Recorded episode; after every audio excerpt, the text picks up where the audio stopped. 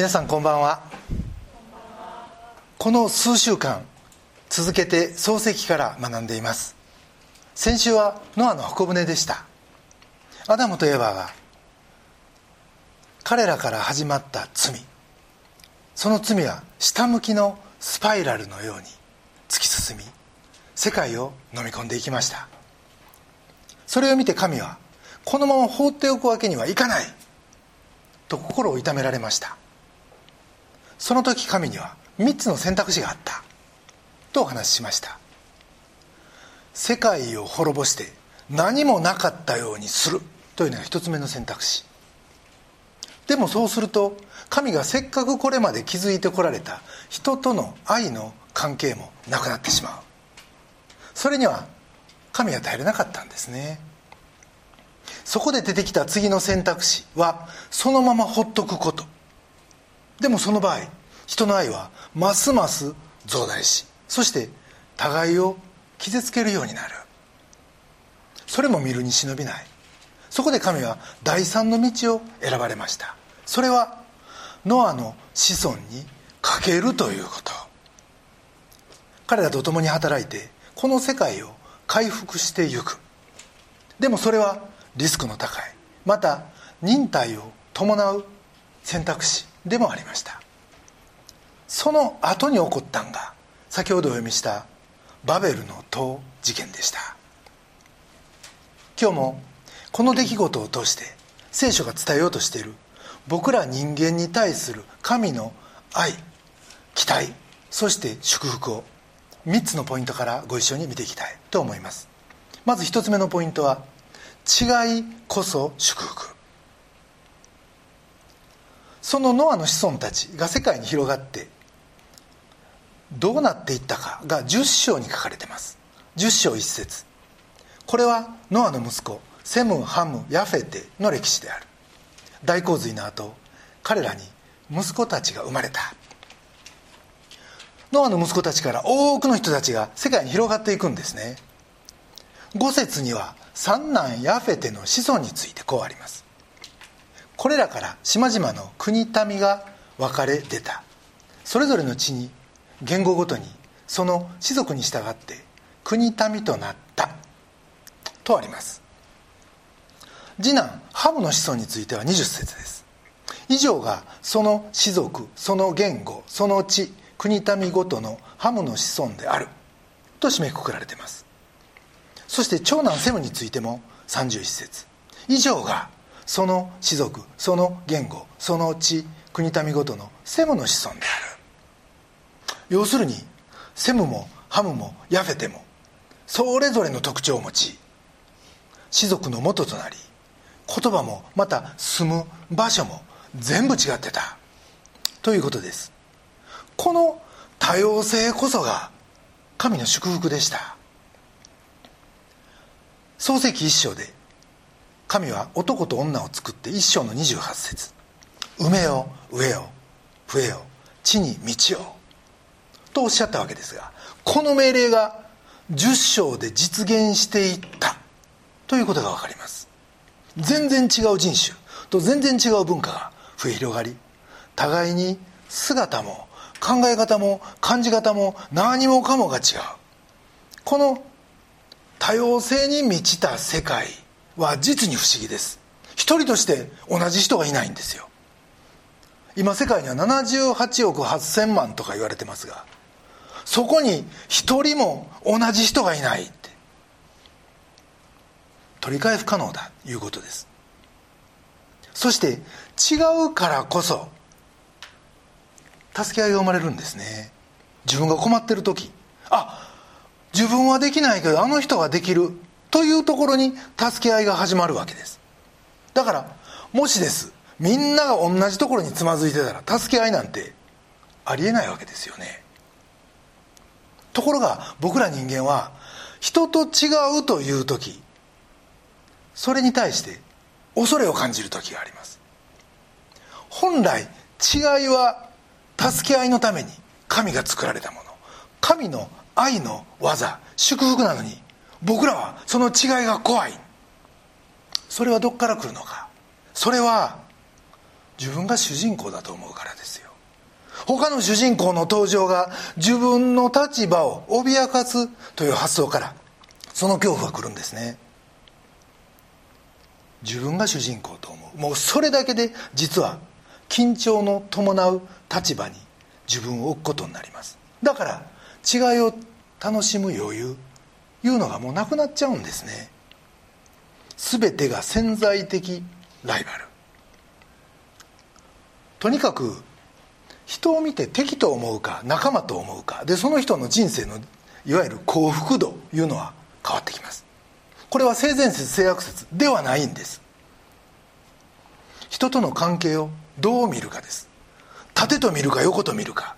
縦なら上に行きたいんです。人は下は嫌なんです。でも主との縦の関係がちゃんとあるなら残りは人との横の関係です。それは共に神に仕える存在でありじゃあ脇役同士仲良くしようかということになってくる。そこに適度な緊張緩和があるわけですね。さらに僕と違うからこそ僕の知らんことを知ってるかもしれん。今このことで困ってるけどあの人に相談してみよう。と素直に思えるわけです。そして神は本当にいろんな人を作るなったんだな。とそのクリエイティビティその多様性を心から喜べる。もちろんそこには自分に反対する人も出てきます。あるいは自分の欠点を指摘する人もいるかもしれん。でもその人たちは自分の足らんところを補ってくれる可能性があると同じ違いでもそこにポジティブな評価をしまた期待が持てるんですね。違いこそ祝福。でももしそう思えないとしたらそれは自分を主人公と勘違いしている時です。これが一つ目のポイントです二つ目のポイントは神をどこでも主人公として生きるということ。ところが11章に入ると世界が一つの言葉だったとあります。11章1節。さて全地は一つの話し言葉一つの共通の言葉であった。バベルの塔がどこに建てられてたのかは諸説あります。ひょっとしたら当時文明が一番進んでたバビロニアメソポタミアいわゆるイラク地方だったのかもしれないし確かにその辺りには56000年前にバビロンという国がありました。11章3節に彼らは互いに言った。さあレンガを作ってよく焼こう。彼らは石の代わりにレンガを漆喰の代わりに歴製を用いた。とあります。実際バビロンではレンガを作って巨大な建造物が建てられた。と言われてます。当時バビロンは世界の超大国でしたから。そんなふうにいろんな先進技術が集まっていたとしても不思議じゃないです。そこに起こった誘惑が巨大な塔を建設するという試みでした。それ自体悪いことじゃない。でも問題はその根っこにアダム以来のあの同じ罪が存在してた。ということです。とにかく世界の主人公俺たちだ。そんな思いです。4節。彼らは言った。さあ我々は自分たちのために町と頂が天に届く塔を建てて名を挙げよう。我々が地の全面に散らされるといけないから。実際天に届く塔を建てるなんてできるわけがありません。でもその思いは可能な限りでかい塔です。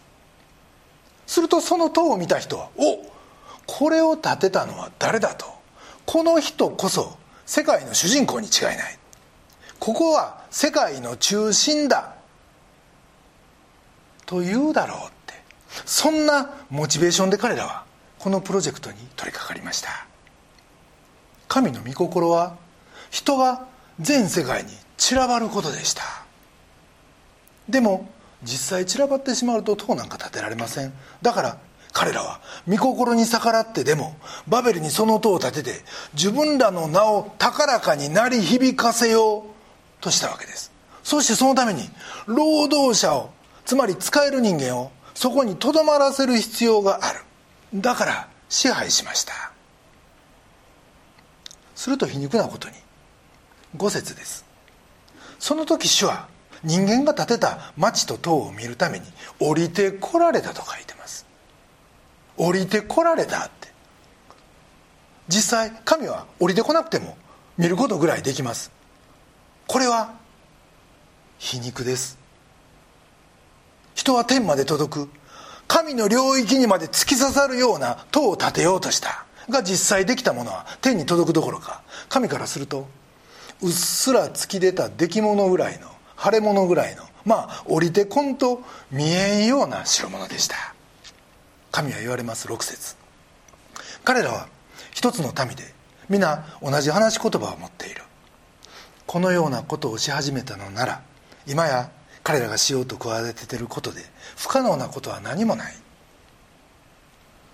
ここで勘違いしてはいけないのは神はバベルの統治者を恐れてそう言ったのではないということです。彼らには神に届くなんて最初からできん話やからです。神は彼らのことを恐れてなんかいません。ただ神が恐れたのはこのままどんどん神に背を向け神を忘れ彼らが滅びの道を突き進んだらどうなるか。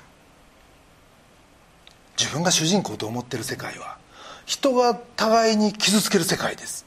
いがみ合う世界です。神はそのように人の苦しみがどんどんどんどん増大するのを恐れられたんですね。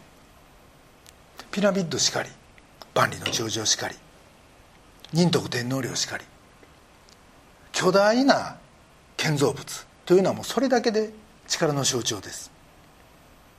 ものすごい強権が発動されて初めて成し遂げれる事業やからです。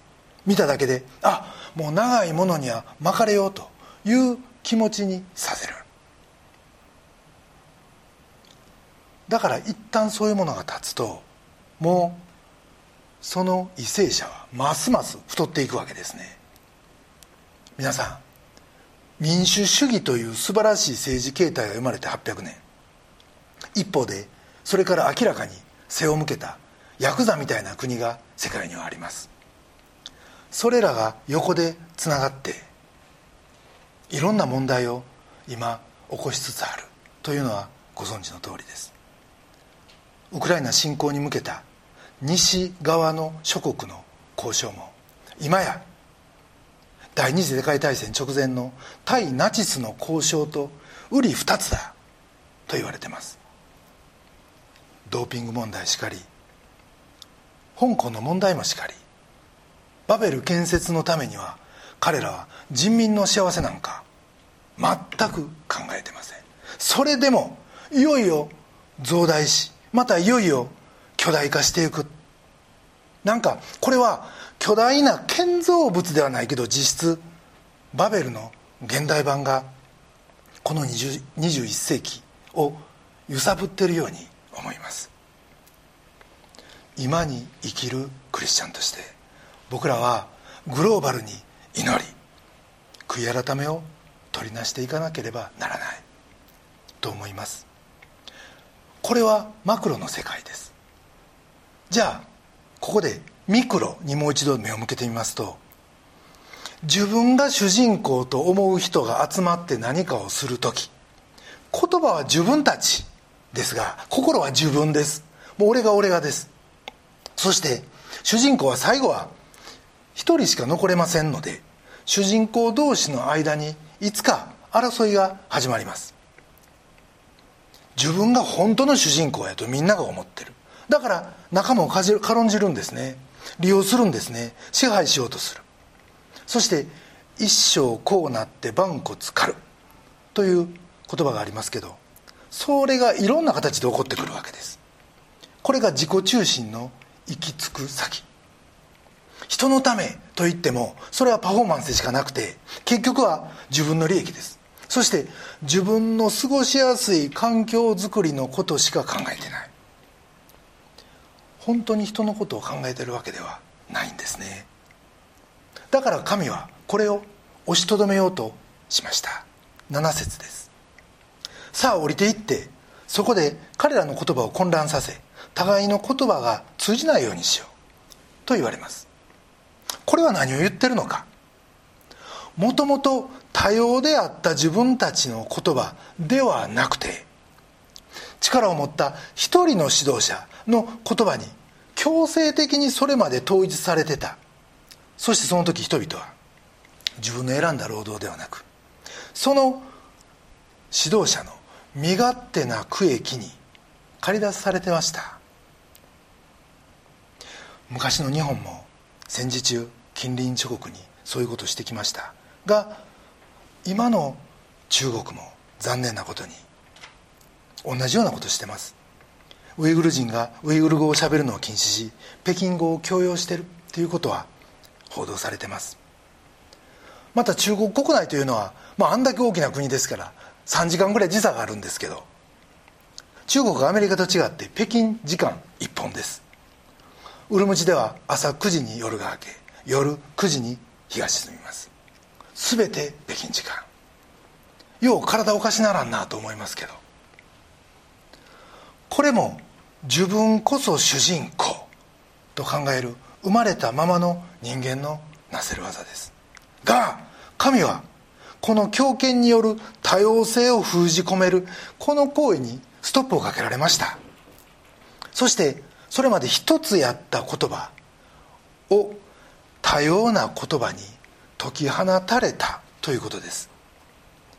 セムハムヤフェテの元の状態に戻した。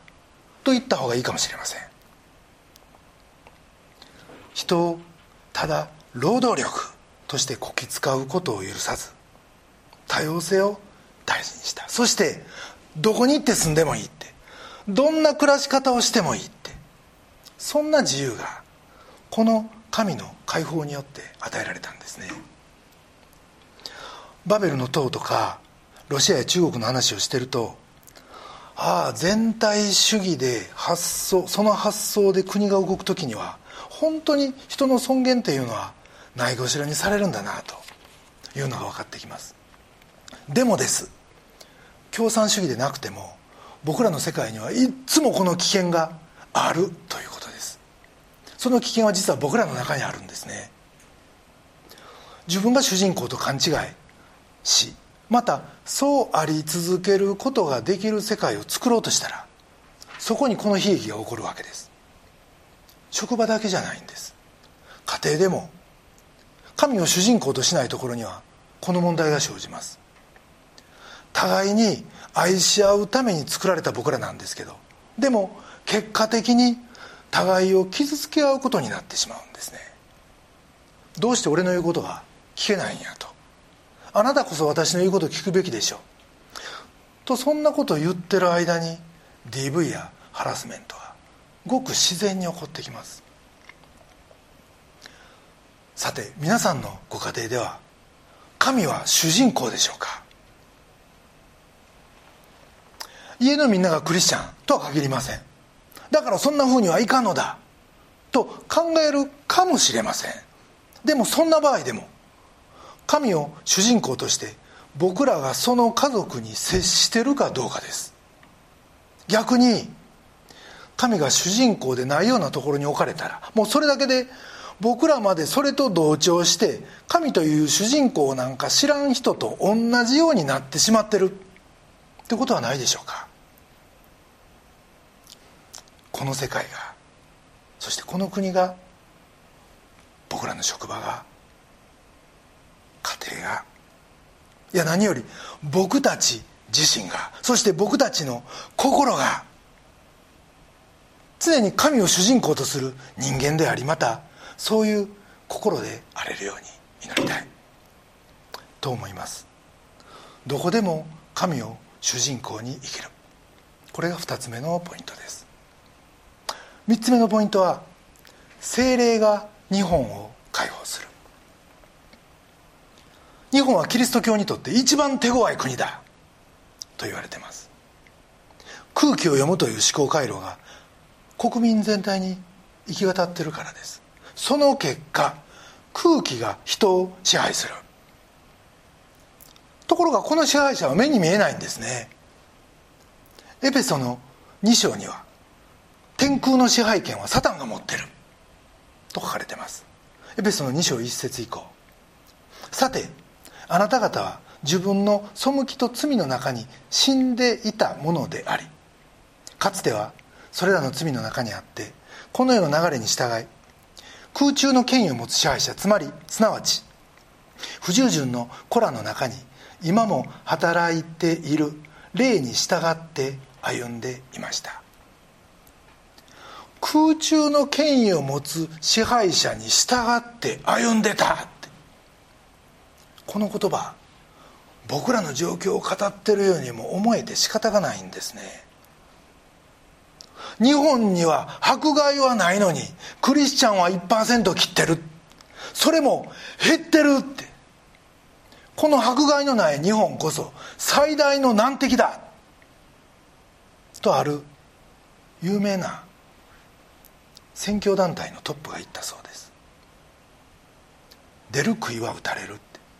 みんなと同じが一番いいって。この発想は支配者不明のバベルに僕らを追い込みます。日本語が流暢に喋れないとかもうちょっとしたそんなことだけでもうカタカナで書いたいわゆる外人というマイナーグループに追いやられてしまう。生きにくくなる。それは言葉だけじゃないです。全てにおいて同じことが求められてる。僕自身海外で14年間生活をしたんですけど当時の1980年代90年代ですよ。あの中国から帰ってきて成田にたどり着いたら自由なはずですよね。ところが中国以上に思ったるい空気を毎回そこで感じるんですよね。それこそとにかく同じ方向を向いて走ることを求めるという日本版のバベルがあるような気がしてなりません。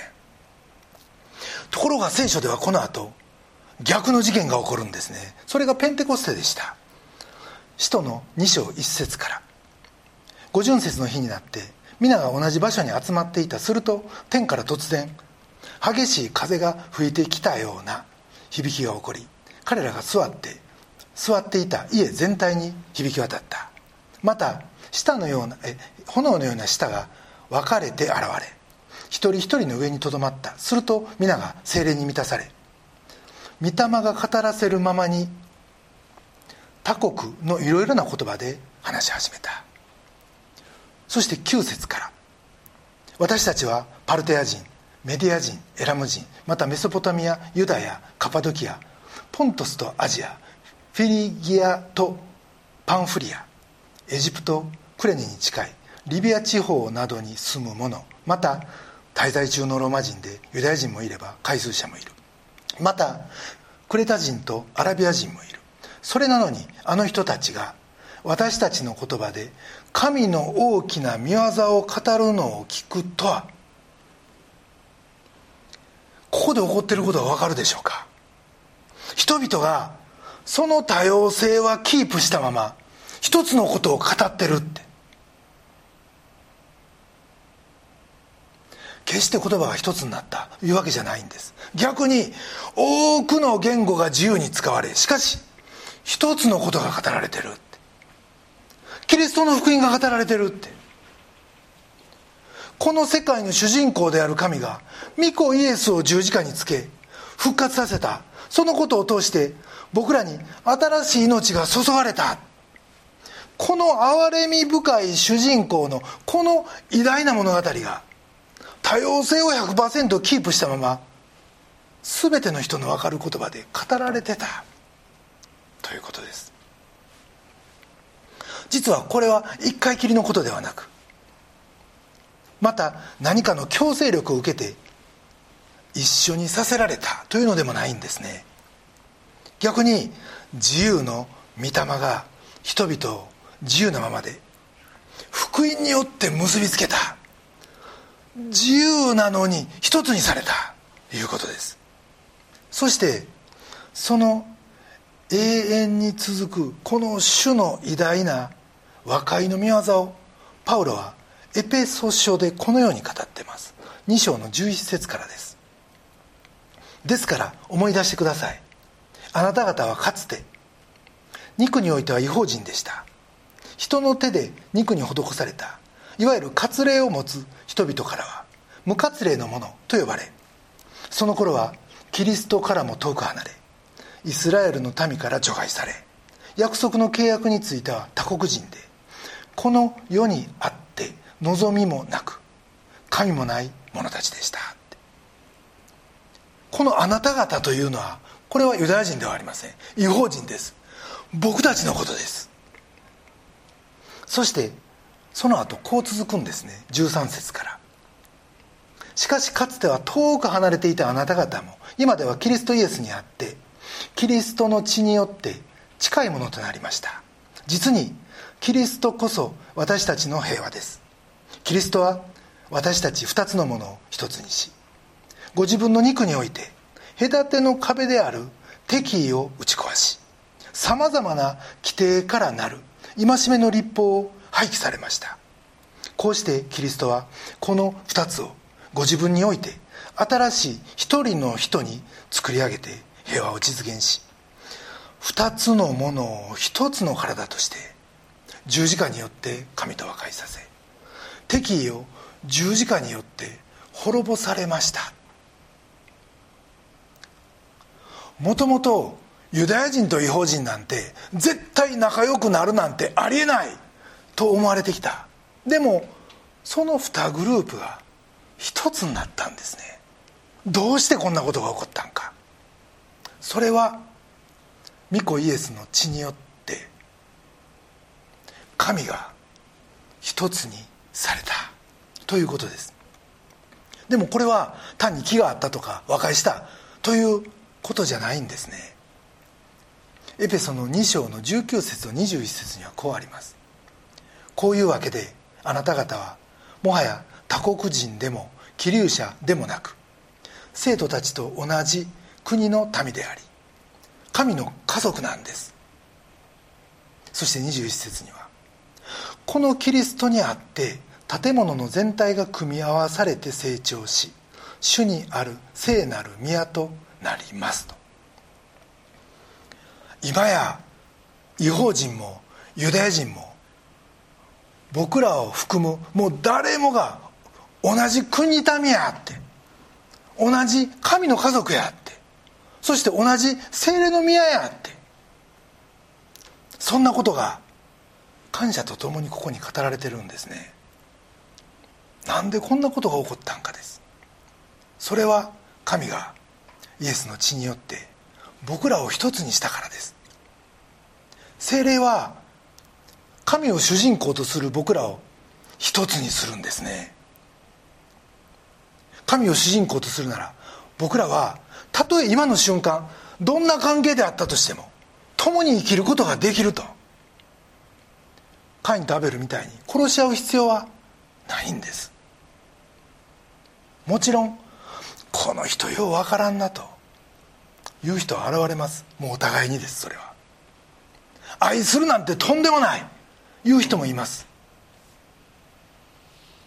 これからもあるでしょう。でもクリスチャンは一緒に生きれるんです。誤解も間違いもある。そして共に生きるということに失敗することもあります。そんな失敗の常習犯ですよ僕たちは。でも精霊は一つにできるって。何回も連れ戻してくれる。何回も仲直りさせてくれる。そして一緒に生きることを学ばせてくれる。そんな中で僕らは作り変えられていくんですね。言い方を変えるとあの人だけはどうも理解できんと。こんなことじゃこれから先も思いやられると。信頼できんと。いうようなことはあると思います。でもたとえ目に見えるところがそういうことであったとしてもその人の中には精霊が働いてる。その精霊を僕らは信頼するんです。逆に言うと僕らは理論で相手を変えようとするところがあるけどそんなんで相手は変わりません。でも精霊が働くなら相手も自分も変わるんです。だからポイントはお互いの中に働く精霊に信頼する。ということです。その時相手の理論にたとえごまかしとか矛盾があったとしても信頼してそれを聞くことができるんですね。期待して聞けるんです。信頼する相手は精霊ですよ。相手の中の。そうやって聞き続ける時僕らも相手も共に精霊によって変えられていくんですね。実は僕らの一致は唯一精霊による一致だ。ということです。最初から一致できる人と一致するのはこれ人間の技です。でも変えられる必要のある者たちが変えられ続けることによって一致できる。これが精霊のダイナミズムなんですね。贖いと回復の主役は神です。贖いは御子イエスがなされました。そしてその後の回復の主役は聖霊なる神です。この主役の神に僕たちはもっと信頼すべきだ。ということです。バベルは強制力による一致でした。が精霊は全くその逆です。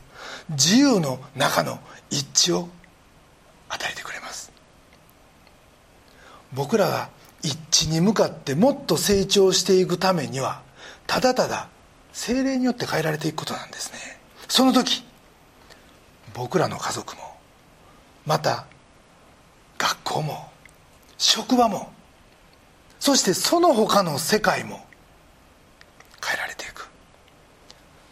実はもうそれは始まってます。父として歩みかもしれません。そのスピードを決めるのは神ご自身です。ですからもっと御言葉に浸りましょう。そして精霊を味わいましょう。そしてあらゆる場所に刷新を運ぶものとして使わされていきましょう。何をするかではなく変えられ続けるあなたの存在が周りを変えていくんです。感謝を持って見回したらあ自分も周りも変わってたということにある時気づくんじゃないでしょうか。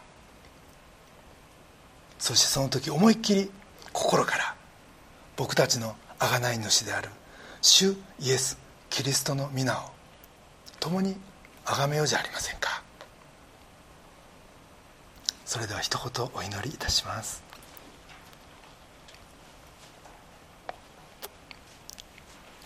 天のお父様尊き皆をあがめます。僕たちの周りにはなんと多くの混乱があることでしょう。数日中には大きな戦争があるかもしれないと報じられています。それだけじゃない。僕たちの目の前にいる人との混乱は僕たちにとってはそれ以上の問題に移ります。実際に大きな悩みです。でも主よあなたは今この混乱の中にあって刷新と回復の担い手として僕たちを用いようとしてくださっています。そのことを心から感謝します。なぜなら天空の支配者は今なお存在しますがこの世というものに対して私はすでに勝利したと。あなたははっきりと宣言しておられるからです。またその御言葉の通りすでに十字架によってあらゆる敵意が打ち滅ぼされたからです。世にはバベルが乱立します。でもそのバベルにまた自己中心から来るいろんな対立にあなたの十字架の和解がもたらされますように。そして僕たち自身がそのことに本気で期待して生きて働く精霊に信頼してそこから来る変化という恵みをいただくことができますように。また祈りは力です。あなたのもたらす解放。全世界に対して心を込めて取りなしていくことができますように。お一人お一人をお導きください。尊き私たちの救い主主イエス・キリストのお名前によってお祈りします。アメン。